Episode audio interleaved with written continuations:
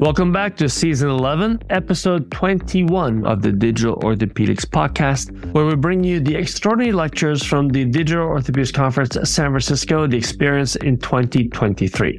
My name is Dr. Stefano Bini. I'm also at the University of California, San Francisco, and I will be your host for this podcast series. In our next episode, we will actually hear from Fabrizio Billi, PhD from UCLA and a co-host of DocSF. He'll actually bring us the incredibly popular experience that we had last year called the DocSF Science segment. And he's pitting docs and scientists to review the latest evidence for change with our standing panelists. Join me in welcoming Dr. Billi and his panel to the Doctor DocSF stage.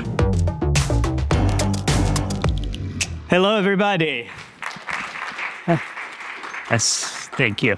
Very excited to be here. And don't know if you realize, but now I have the hardest job, which is to keep you awake after lunch. And uh, doing so, talking and discussing some papers, which is to me, it looks like heroics. So, very exciting stuff until this moment. We've heard yesterday and today.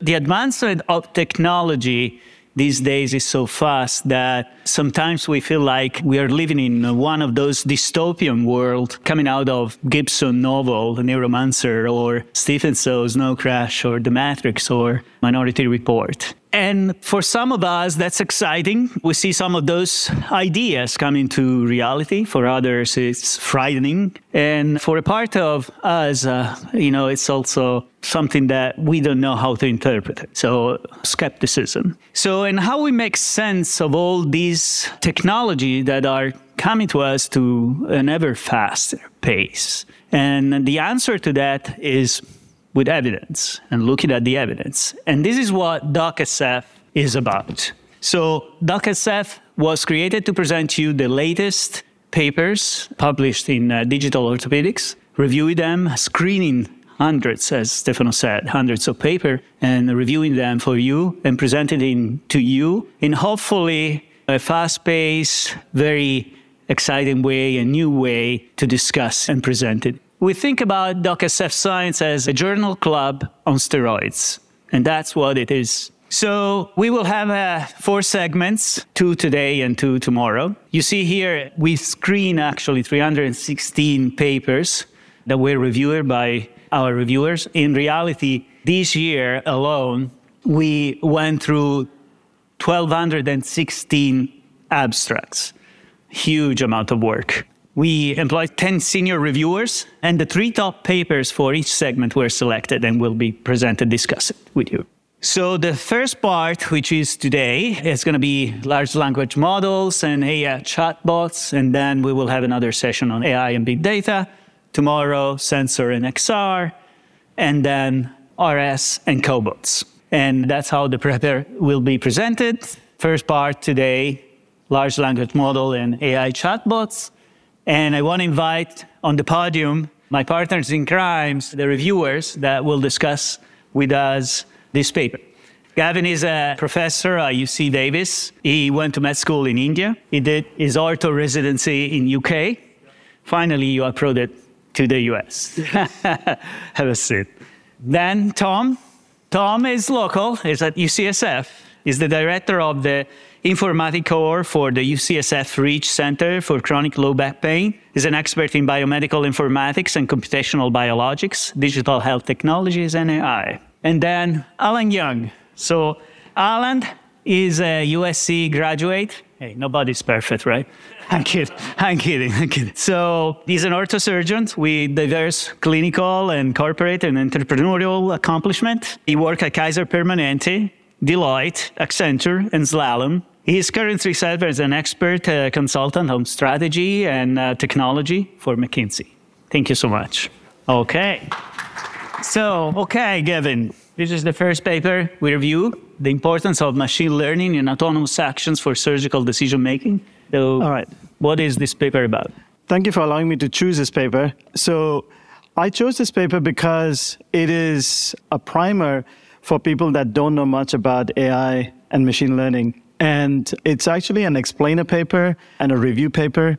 The first half of the paper is about AI, and it goes into short paragraphs explaining different aspects about AI, machine learning, the different types of networks. And at the end of each paragraph, they explain how it is how it correlates with surgery. In the second half of the paper, it's a review paper on papers that look into using AI for surgical decision making. So it starts off really broad with the 30,000 foot picture of AI and machine learning, and then it comes down to a very narrow focus on surgery, but then an even more narrow focus on autonomous actions in surgery.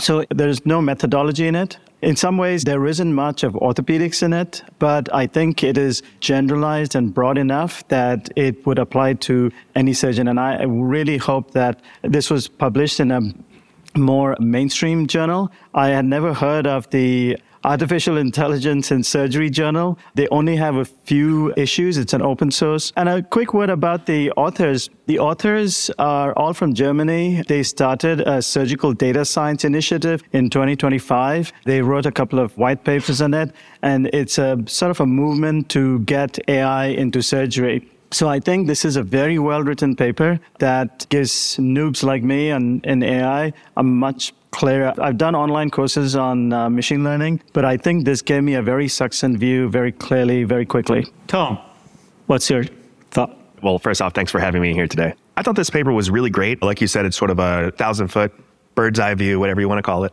You know, and what we're outlining here on the screen is a bunch of different ways in which AI can help in the surgical setting. But you know, this can really interact with everyday life in the surgical setting in many, many ways. So they can be things that are helping you so it can reduce clinician burden. It can be things that automate certain processes, so it frees you up to do other things as well. You know, we're going to talk a little bit about ChatGPT, like everyone does in, in the next uh, few slides. But, you know, these are things that can help you, say, summarize a patient record, can help you formulate emails, so there's really a, a, lot of different ways in which AI can be used. A lot of them we might not even know what they are yet. Alan? Yeah, thank you all for having me again. It's a pleasure and an honor to be next to these esteemed speakers. I agree with everything that was said. It's a great primer. It reminds me of when I first started learning about data science and AI many years ago. And it touches upon things like supervised learning, unsupervised learning, reinforcement learning, and shines some light on some of the challenges. One of them is the amount of data coming through all of our digital applications, intraoperative devices, cameras, medical devices that have sensors, it all creating data. And the challenge with AI is you have to have for some of these learning models labeled data, which is very painstaking to do and requires an expert like an orthopedic surgeon to do some of that. Some of the other models allow for unlabeled data. So unsupervised learning allows you to get insights or spot patterns with unlabeled data. So that's becoming kind of more and more popular. So definitely this paper helps shine a light on the different methodologies to use. And one of the other things it points to is two kind of early applications of this information. One of them was looking around predictive or clinical decision making. So providing information or insights to clinicians at the point of care to possibly make different clinical decisions for patient safety. And then the second one was really around OR efficiencies, looking at using machine learning to calculate things such as turnaround time or optimizing surgical duration estimations, things that help, as we heard earlier today, about the functioning and operating and efficient usage of facilities like ambulatory surgery centers. Thank you. Question that I have is as normal with creating these models, we need to consider bias in the way they are built. So the paper doesn't address that. And uh, how important do you think is bias when we are creating these models? Tom, you want to? Very. now, uh, bias is something that affects all AI models, right? So if you think something going into making the model, you are likely to affect how the model behaves and what it's ultimately going to tell you, right? And if some of your initial assumptions are false, then that gets baked into the cake too. Alan? I agree. Bias is inherent in a lot of the news we hear about AI models and two, touches upon two things. One of it is explainability, the ability to look at machine learning algorithm and understand it and interpret it, or is it a black box where no one knows exactly how the convoluted neural network ran and what the hidden layers were and what the output layers are? All those things can cause people to have lack of faith in the models itself. And the second thing you talked about is bias and kind of equity in AI. I think that's one of the things where inherently people who build models will kind of infuse their own biases into it. And as you look at for interpretive models of how to deploy these different solutions, bias can also creep in in thinking about what setting or what application would be most useful for these technologies. I think that's a big challenge because coming from the orthopedic surgery perspective, we may have a certain preference of using AI in a certain way. And then you go to the primary care setting or you go to the hospital administrators, they will have a different perspective on that. Gavin, 10 seconds. Yeah, I think we always look at biases as a negative thing, but we should also note that when we democratize information and we have large amounts of data, there is also a possibility that human biases could be equilibrated. And it may actually try and eliminate biases if we do it properly.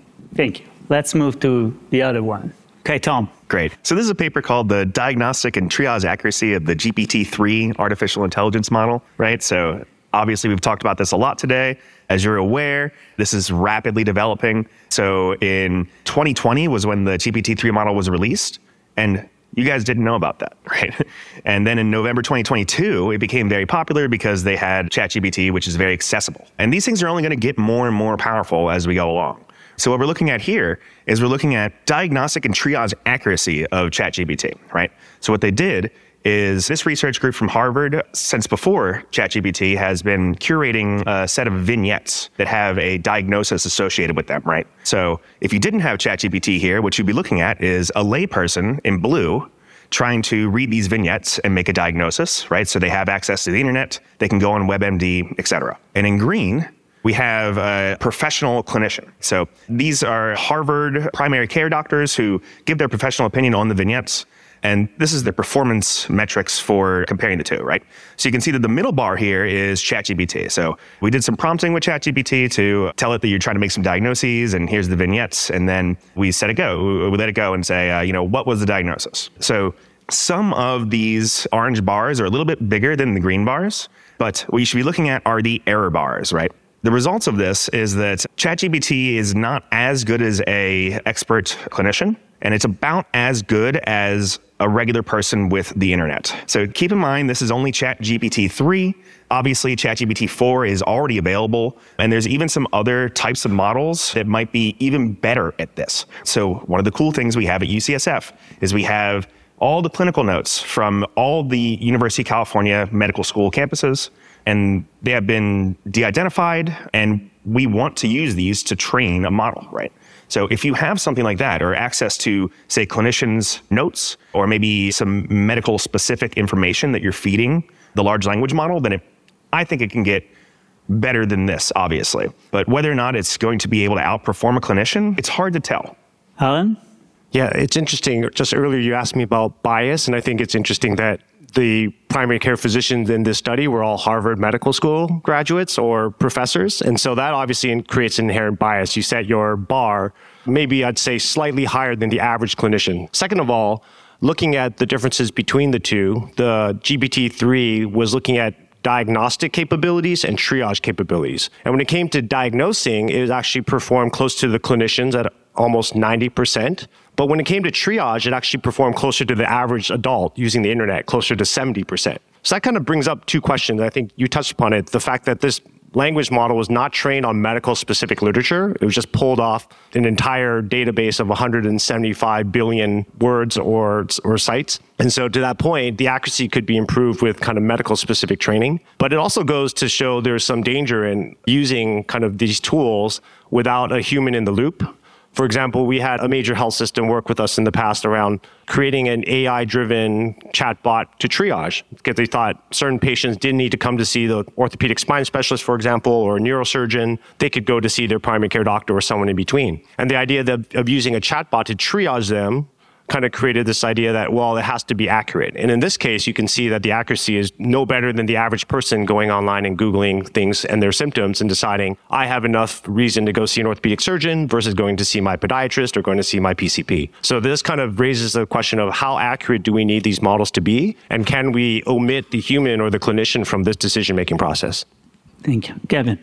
Yeah, I might be confused here, but I think the paper talked about GPT 3 that predates ChatGPT. And so this is an older model. And like you said, ChatGPT 4 is hopefully more powerful than GPT-3 that sort of stopped at 2021. So I think it is likely that these models, if they had to repeat this study again with ChatGPT-4, the orange bars might be closer to the green bars. The other thing I also noted in the paper was that these vignettes were written at a grade six level English, which means that it would be easier for the chatbot to recognize the, the words, which would not really translate to real life, because you'd be, hopefully, most adults would be writing it at the level of at least high school level.